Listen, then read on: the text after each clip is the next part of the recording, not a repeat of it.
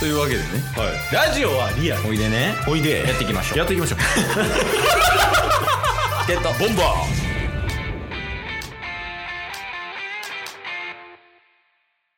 新卒の子にこの時期になって1対1で時間取ってうん結構なんでしょう注意みたいな指摘みたいなのをしたら、いやなんか入社してこんだけ普通に指摘されたの初めてですって言われいやそれは問題あるよね上に。てそうなんですよ。そうなんですよ。会社上の組織としてのね問題はあるなと思いながら。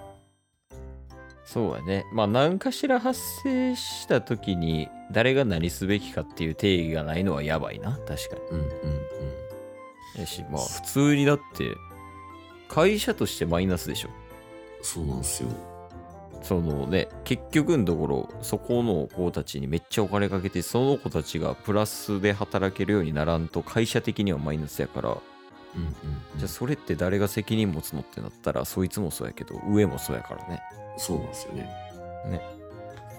って考えたらそうやし、まあ、って考えたらやっぱ一番最初に教えることじゃないですか？やり方っていうのは。マジでそうなんですけどねはい。だからタスが変えるべきはもしかしたらその子たちではなくて上じゃないですか？世界一周しようとしてるのに？いや、もう世界一周しようとしてるからにしよう。あの、もうなんか日曜日入ってます、多分。ですよね長いこと話しすぎです、僕ら。あほんまですか？え、なんなんその、真面目な話が一番話せるって何？ゲットボンバいや、まあでもなんかいい子もいるよっていうのはちょっと思ってて、うんうん。結構なんか2年目の子とかケースの会社で結構可愛がってる子がいるんですけど、うん。その子のね、仕事のモチベは、あの、みんなからできる人と思われたいからっていうめちゃくちゃ不純な気持ちやねんけど、いいっすね。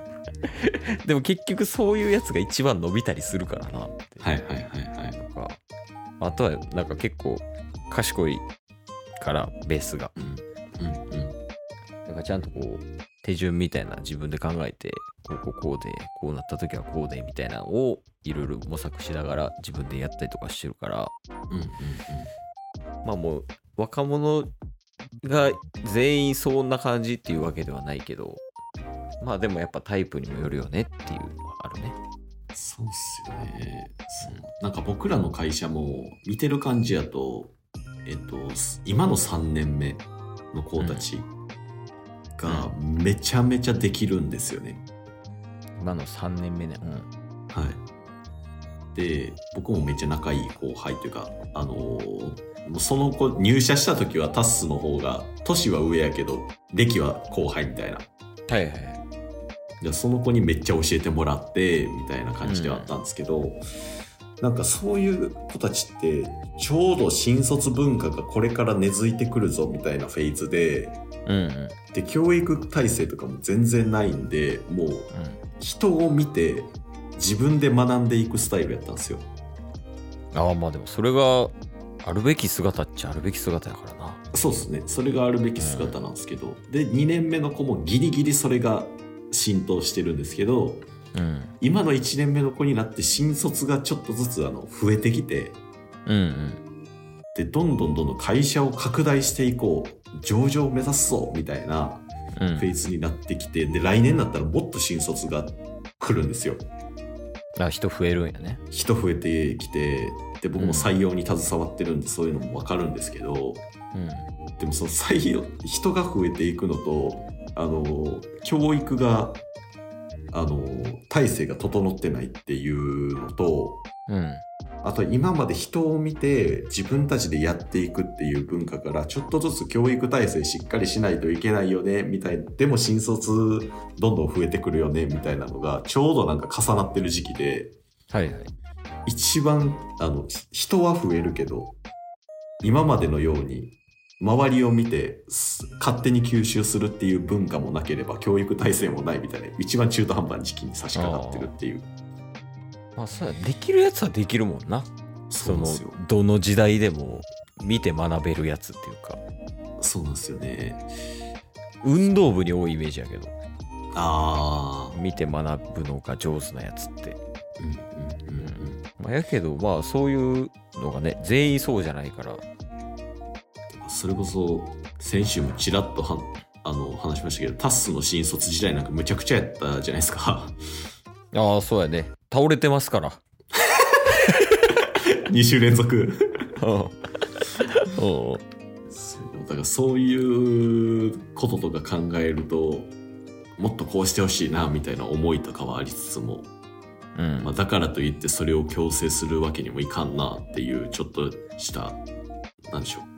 どう動いてもらうためにどう伝えたらいいかなみたいなちょっとさいことを最近考えるようになりました。い大人っすね。や大人っしょ。子供っす。もうなんか毎週手のひら返してるわ。一 一瞬でいやそうね、まあ、結構そのタイプがさうん違うやんみんなこいつは勝手にやらしてたら伸びるけど、こいつは今節丁寧に教えてあげないとみたいなね、うんうんうんこっちの動き方っていうのもね、すごい大事になると思いますね、そういうのですねは。うん。あとはもうほんま、とりあえずついてこいみたいなややつも、もういるからね、それが適正なやつも。うんうんうんこれはもう見極め力ですよ、上司の。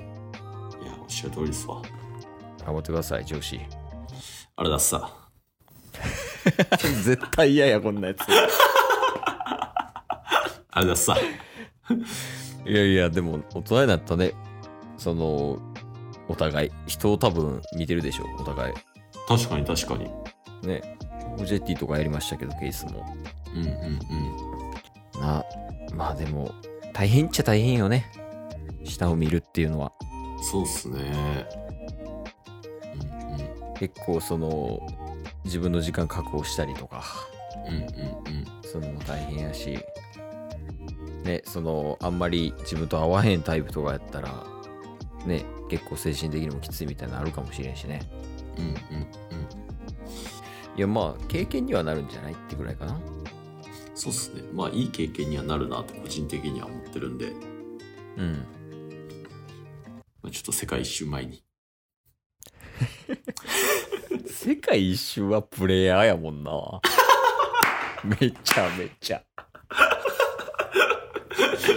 いやまあまあ、タスはそうやな。タスプレイヤーの方が向いてると思うもん。客観的に見て。あもったいない。管理者にするのが。あ。おお。なんか、いよく挙げられるのが、うんその意味わからん文化として、なんかこの若手とかがすごい頑張って、プレイヤーとしてね、プレイヤーとして頑張ったから最終的に管理者になるみたいな、うんうんうん。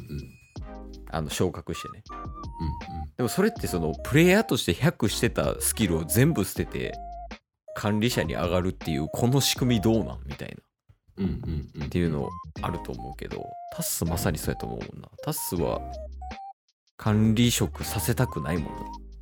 ケースが上司ならね。プレイヤーっすか？もうそう、人3人分ぐらい働いてもらうな。自由に。そうそう。なんかほんまに一人でポンってやらせるんがベストかなみたいな。ケースはどちらかというと、ディレクター、マネージャーみたいな方が向いてると思う。これは。あプレイヤーよりは。なんかそういう適性もあるよね。若い子とかでも。仕事、この仕事全然できんけど、この仕事さしたら右に出る者はいないみたいなやつとかうんね。うんうん。そういう。見極めが大事になってくるよね。うんうんうん。終わりですか？今日も聞いてくれてありがとうございましたあ。りがとうございました番組のフォローよろしくお願いしますよ。ろしくお願いします概要欄に Twitter の URL も貼ってるんで、そちらもフォローよろしくお願いします。番組のフォローもよろしくお願いしますそれではまた明日。番組のフォローをよろしくお願いします